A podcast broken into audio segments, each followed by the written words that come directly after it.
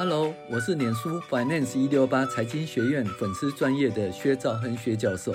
欢迎收听薛教授的投资碎碎念。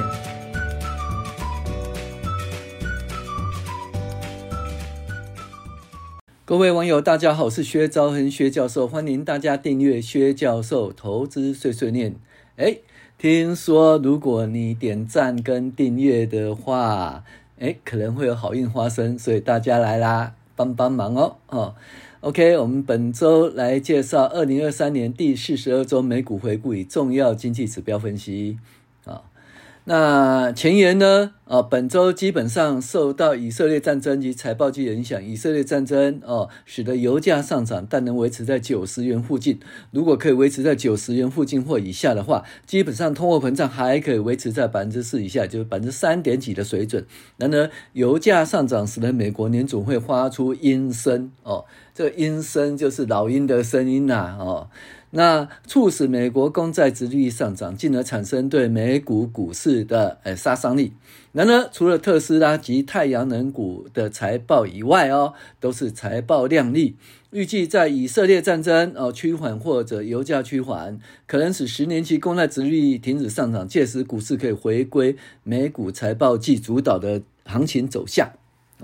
那我们对股市的看法也是有一定的看法。目前呢，从那个四千六百点的高档回来，如果说跌 百分之五十， 也就是说起涨点到四千六百点跌 百分之五十 就跌四百点，也就回到四千两百点。如果跌到四千两百点以下的话，哎，其实就嗯多头力道就暂歇了齁，那可能会走盘势或者呃往下走齁。OK， 这是我们的看法。那目前仍然是多头主导，但是其实已经到了有一点到临界点的意思了哈。好，数据追踪，本周基于哈以色列战争导致石油价格大幅回升，同时联准会发出鹰派的声音，哦，那导致美国公债殖利率上涨，一度站上 百分之五 以后回落。美股由于公债殖利率上涨而大跌，其实目前仍在哦金发美女的经济期间。软着陆仍在进行中，所以我们认为目前看起来主升段的结束、哦、回档格局、哦、那意思就还有机会有末升段了、哦、那虽然股市仍在六十日均线以下，多头的气焰稍微熄火，然而股市、呃、从三八零八涨到四六零七涨了接近八百点，如果能够从高点下滑 百分之五十， 也就是说诶，四千四千四百点以上的话，那空头可能能够、哦、主导盘势。OK， 那美国景气仍然维持这个小幅成长的软着陆格局，有可能期望在末升段、哦、行情再度发生，然而要等到回到六十日线以上、哦、以后才有机会、哦、好，股价指数方面呢，呃 S and P 五百 指数在呃十月二十日指的一周收盘 四百二十四点一六， 比上周 四三二七点七八 跌了 二点三九点哦。那基本上四千两百点关卡快碰到了哦，这是多空的一个战重要的战场哦，这个就很重要，看多头主导盘势能够维持盘势，还空头终于击败多头哦的气焰哦而往下跌。这大家看四千两百点很重要哦。那上周十年期的公债殖利率由前一周 四点六二九涨到 四点九二四， 其实涨曾经超过 百分之五、哦、涨了 百分之六点三七， 这就是为什么股市下跌，因为公债殖利率上涨，然后这个股市下跌。公债殖利率为什么上涨？很简单，以以色列战争导致石油价格维持在高档，石油价格维持在高档，通膨的声音就很大，所以 F E D 的鹰派声量就比较大。 F E D 的鹰派声量比较大的话，公债殖利率、呃、就是往上涨，公债殖利率往上的话，那股价其实就下跌、哦、油价，西德州原油 八十八点二九 比上周的 八十七点七一哦、涨了 零点六五， 然后布兰特在 九十二点五一 比上周 九十点八、哦、涨了 一点八八。 OK， 所以原油呢其实持稳那小涨、哦、那小麦价格上周 五百七十九点七五 涨到 五百八十四点二五 涨了 零点七八， 玉米四百九十四涨到 四百九十五点二五 涨幅 零点二五， 黄金由一九三三到一九八二涨幅 二点五二、呃、快要看有没有办法突破两千点的关卡，两千元的关卡。美元指数 一百零六点六七 跌到 一百零六点一六 跌了 零点四八， 本周 C R B 指数由上周的 二百八十三点九七 涨到 二百八十六点零一 涨幅 零点七二， 仍然突破呃 两百八十点关卡。一个月来跌了负点负的 零点八六， 一年来涨了 五点二六， 所以这个东西就是因为这一年来涨 五点二六 可能导致那个通货膨胀压力就在这里。好，财经信息，那本周的市场，中东战争使得十年期公债殖利率与油价维持在高档，进而是美股大跌。然而美国基本面不错， S and P 五百 财报表现也不错，未来中东战争与联准会鹰派声音稍歇后，股市回归由正常由财报季主导的盘势。好，那美债殖利率飙升， F E D 隔皮书显示美国经济前景稳定，或可能出现成长放缓的情形，就业市场吃紧状况持续减缓。那七月预估物价将在未来几季持续上涨，但是增速低于以前几季，就增幅趋缓。鲍尔在周四在纽约经济俱乐部发表演说，他表示近月数据表示央行在实现充分就业及物价稳定两大方面取得进展。那央行基本上就希望能够充分就业及稳定物价，那物价由那个将近 百分之十 啊一直跌跌跌跌跌到多少？跌到现在四以下，其实还相当不错 三点七 吧齁。那充分就业就不用讲，一直在那个充分就业，失业率在 百分之四 以下啦，那处理失业救济人数跌到二十以下，这几乎是充分就业啦齁。所以呢，充分就业目前完成，那物价目前趋于稳定齁，所以取得进展，但是通膨依旧高，使得多项数据显示经济成长持续高于趋势水准，或者劳动力市场降温不再。可能为了打击通膨的进展带来风险，导致政策进一步紧缩，这就鹰的声音，鹰派的声音。然后呢，鲍尔称目前未有证据表明政策过于紧缩，不过考量不确定因性及央行迄今取得的进展， F E D 将谨慎行事，依据取得的数据总量、前景的变化和风险平衡来决定额外政策紧缩的程度，以及维持限制性政策的时间。好，那鲍尔并未就具体政策提出给予承诺，也没有表明是否倾向推升利率。发言发言以后呢，十年期公债殖利率呢涨到逼近 百分之五、哦、持续在十六年的高点，美元指数下跌。呃这里要讲一件事，就是说虽然是有有以色列战争的影响啦，有物价影响，但是基本上呢，目前的那个公债殖利率要下滑，也就是说公债呢价格要上涨，其实还有一点问题，是供需的问题啦。就是怎么讲，那美国的供给齁仍然呢，美国的债券的供给仍然在增加当中齁，财政部仍然发新债齁，所以而且央行的话，为了要收入资金呢，收入资金就卖出债券收入资金，所以呢，基本上在供给方面的话，供给会提高啊，那需求减少，这也是导致说那个债券的价格下跌，然后公债殖利率上涨的一个原因哦。那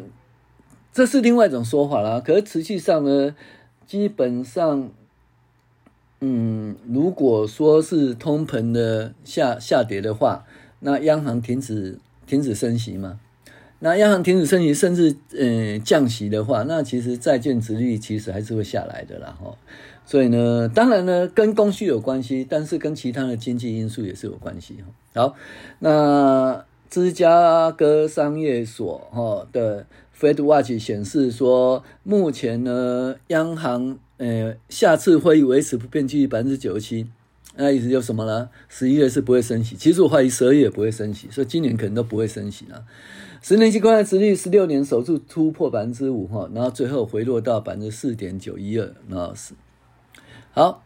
那中东危机呢？投资人在关注中东危机，目前关注是美国及盟友是否阻止冲突蔓延及其他国家，尤其是伊朗。一些分析师认为，全面经济冲突呢，可能导致哦油价飙升至每桶一百元以上。所以其实中东没有危机，中东的危机是油价危机哈。结果拜登就访就访问以特以色列啊，但是结果是怎样？就是哎。加萨走廊的一个医院呢，被那个炸掉了，死了很多人齁。那这个东西造成一个危机，现在危机在这里。但是美国说他的情报显示说不是以色列所为，那是谁所为呢？哦，那会不会是那个就是一些比较回教的激进团体所为齁？这个东西就去看。那如果说不是以色列所为，你就没办法对以色列制裁，对不对 ？OK， 那所以目前呢，中东的危机还是罗生门，但是这个。这个加萨走廊齁，这个医院的爆破其实影响相当大齁。然后所以呢，由石油交易商担心以色列哈马斯冲突进一步蔓延，连带牵扯到石油出口国伊朗及其盟友黎巴嫩的真主党。好，那以哈冲突、哦、上位主席、哦、这个美国拜登访问以后，英国首相的苏纳克、哦、也是出访以色列，表示打击哈马斯武装分子的支持，并寻求化解冲突的外交解决之道。那那除了对拉萨走廊展开空袭，以色列黎巴嫩真主党维持边境地区展开交火，欧洲、中东等多国政府官员将于周六，就是诶十一月二十一号出席在埃及首都开罗举行的和平会议，就改善拉萨走廊啊人道这个情势进行讨论。好，好，另外一个是美国基本面不错哈，呃 S&P 五百 获利优于预期哦。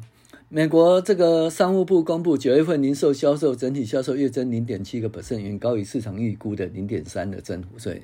基本面不错。零售零售业是美国经济的一个主要的一个推动的驱力、哦、也是主要的占，因为美国消费占 百分之六十 到 百分之七十， 零售业就是消费的主要的一个呃波动的。因为服务业的话其实还蛮稳定的，所以主要的波动来自于零售业，零售业目前表现不错，美国景气不错。好，那这个就业市场方面的初领失业救济呢降到 十九点八万，就二十万人以下，所以就业市场相当强劲了齁。然后标准五百普尔指数呢 ,八十六家公布哦，有七十四家企业 百分之七十四 优于公分析预期齁，那就相当不错。那美国财报季开跑以后，个股纷纷对上季业绩表现反应回忆，但中东这个紧张局势和美债持续上扬能主导股市走向。全球事件的广泛影响也使标普五百指数的波动、哦、成分股波动趋于一致。但是尽管是发生这个问题呢，那加拿大皇家银行仍然、哦、上调标准五百企业每股盈获利呢，那将那个标准五百收益呢在二零二三年升至二百二十三美元，所以往上调，基本获利还相当不错。但是外在的地缘政治啊，呃，以啊，就是中东的危机啊，还是有影响。但是其实美国的获利还相当不错。好，美中科技战，拜登政府将中国购买先进半导体能力呃施加更多限制。美国商务部雷蒙多表示，新措施在弥补去年十月份公布了那个法规亲中的漏洞，而阻碍中国的军事发展、哦、让它有一个破口，那可能至少每年会变更一次。美方寻求这强制卖给中国企业用人工智慧应用的绘图晶片跟先进指标制造设备，额外检查企图将出货改至其他国家，借由出口逃避出口限制的中国企业，使得辉达等半导体类股崩跌、哦、那这些规定在三十日内生效、哦、广泛的先进晶片制造工具限制在包括伊朗、俄罗斯内的更多国家，使得半导体公司摩尔县城和这个必任智能、呃、列入黑名单。 OK，好，再来是市况及个股财报。那本周除了特斯拉及太阳能股、呃、不佳外，其他财报几乎都是表现亮丽。那待以色列 战, 战争及央行升息的声浪消息后，然后那个财报季还是会主导股市的走向。那 Apple 下跌、呃、到 一百七十八点七二， 市场追踪 Computer Point Research 分析报告，Apple 新款 iPhone 十五 在中国销售量远不如前一款哦。这一次其实应该华为上也有关系了哈。那华为已经从苹果手中夺走中国市场的老大的地位。好，那运动休闲时尚 Lululemon 暴涨 百分之十点三一， 基本上是入指的那个效应，它进入标准指五百指数哈，所以这样子基本上它就标了 十点三一。 台湾也会有这种状况，就谁会进入指数哈，零零五零的指数，那零零五零的指数的话它股价会上涨。 OK， 嘉信的话涨了 四点六六， 那财报财报季海外好外参半，营收不好，存款下降，但没有那么严重，所以呢基本上还是涨了哈。好，辉瑞的话走升 三点五五个百分点， 那上周五盘后显示全年每股盈预估为 一点四五到 一点六五， 那基本上调了 百分之五十。那所以由持有上调至买入等级。那因为呢，汇率削减 百分之三十一 美元成本计划而将提振盈利，所以好会拆办，就是获利 不, 不行，但是呢它基本上削减成本啊，所以股市还是走升的。 Coinpoint 就是就是 B 啊，加密货币问题走高 百分之二点四二， 然后呢 Coin Telegraph 发布假新闻，美国证券交易所批准贝莱德的 iShare 比特币现货 E T F， 比特币买因假现货 E T F 报告而上涨。那加密货币呢，这个相关的股票啊大幅上涨，那比特币突破三万美元，随后回吐部分涨幅到 二点九万美元。好，那社交媒体呢 Snap 涨了 十一点九八， 每股 九点七二元、哦、那就是 Snap 在二零二四年呢觉得广告会营收会增加 百分之二十， 希望明年年底的每日的活跃用户超过 四点七五亿人、哦、高盛收黑 一点六， 高盛是所有的金融股里面这个比较不好的、哦、那因为它旗下的 Green Sky、哦金融科技业务和那个房地产投资减了 八点六四万，拖累、哦、导致净利、哦、减了三成。那但是利息收入又有预期，美国银行的财报相当不错、哦、涨了 二点三三， 辉达下滑 四点六八、哦、那基本上呢就是美国限制辉达专门替中国设计的 A 八百 和 H 八百 晶片销售，那使得辉达有所影响，但是辉达说这个、哦、对短期财务表现短期没有短期有意义的影响，就短期是没有影响啦，那长期会有影响，但是股价下跌。 S 摩艾斯摩尔上升 零点五八， 艾斯摩尔说中长期来看，美国更新后的出口限制会降低其对中国的销售，对，但降低其对中国的销售，但是会不会其他地方会有增加，其实全世界都在设厂、哦呃、包括日本又追加追加，台积电日本又追加追加，在德国也在欧洲也设厂，所以其实对艾斯摩尔的影响到底是是好是坏，但中国这边是销售减少了哈。那联合航空呢周三重挫 九点六七， 油价上涨，以色列的冲突导致那个 停, 停驶、哦、所以那获利变差。那宝桥上涨 二点五八、哦、因为这个涨价、哦、抵消这个销量下滑的影响，宝桥的销售成长 百分之六， 每股营养 一点八三， 优于预期，股价上涨哦。摩根士丹下跌 六点七八、哦、那基本上是那个业上季业绩黯淡，主要受投资银行业务表现不振影响、哦、特斯拉收盘重挫 九点三、哦、那隔日在收盘又再挫 三点七， 本周跌了 百分之十六， 那是这是去年十二月以来最惨、哦、那公司上季获利表现令人失望，所以股票崩跌。Netflix 呃大涨 十六点零五， 它财报相当不错、哦、用户新增八百七十六万，我一直在想要不要偷偷的再加回 Netflix 会员、哦、好，所以是相当不错，大幅成长 百分之七十， 股价涨了 十六点零六。 A T and T 涨了 六点五六， A T and T 上季行动共用户呢获入获利收入呢、哦、都超乎预期哦，用户达到 四十六点八万哦，已经连四季下滑都已经扭转了、哦、一直往上。那美国运通呢上季营收获利创新高，营收每股的 E P S 符合符合初期的指引哦，那所以呢还是相当不错，可是因为就是美国营收上季提列更多贷款损失准备，该股在周五收盘挫 五点四个百分点。 好，太阳能设备 SolarEdge 暴跌 百分之二十七， 欧洲客户设备安全率、呃、安装率放缓，迫使美公司大砍本季营收展望、哦、所以呢太阳能不行了，因为中国这边其实还是大幅生产，那就低价倾销，那这就是这个需求趋缓，然后呢基本上就是有课税、哦、课关税，所以导致太阳能状况不是很好。台股也注意一下，跟太阳能相关的话就是要注意一下会不会受到这个影响。好，个别公司介绍完，我们来讨论这个重要经济指标，本周有四个经济数据、哦、那基本上零售销售相当亮丽，工业生产指数正成长，新屋开工成长，不动产指数好坏参半，初领失业救济人数再度减少，就业市场仍然亮丽。好，呃，美国九月份零售销售月增 零点七 哦，预期 零点三 还相表当相当好月哦。那核心销售月增 零点六 哦，预期 零点二 也相当不错哦。工业生产指数成长 零点一， 前值 零点二五， 基本上是正成长哦。月增率增加 零点三 也相当不错，工业生产相当不错。那营业许可呢减少了 百分之四点四， 看起来是不好了哈、哦。但是新屋开工增加 百分之七，哦，预期也相当不错，前值是负的 十二点五 哈。新屋开工是一百三十六万户哦，预期是一百三十七万户，但是前值只有一百二十七万户，所以将近的增加十万户啊、哦，所以看相当不错哈、哦。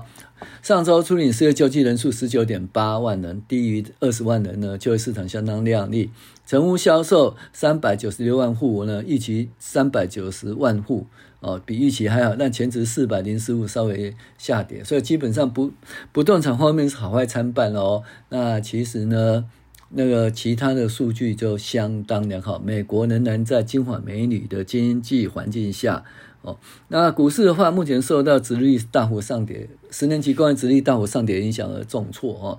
那如果说十年期公债殖利率再往下的话，哦，那基本上有机会回来，但是十年期公债殖利率呢，它其实很难预测啦。就供给面而言，就是因为联准会一直在卖卖公债，然后就收回资金嘛，抽回资金，所以公债供给增加。还有呢，财政部发行新的公债，那发行新的公债供给增加呢，那就是公债价格下跌，殖利率上涨，这是一个趋势。可是另外一件事呢，如果说那个景气不错，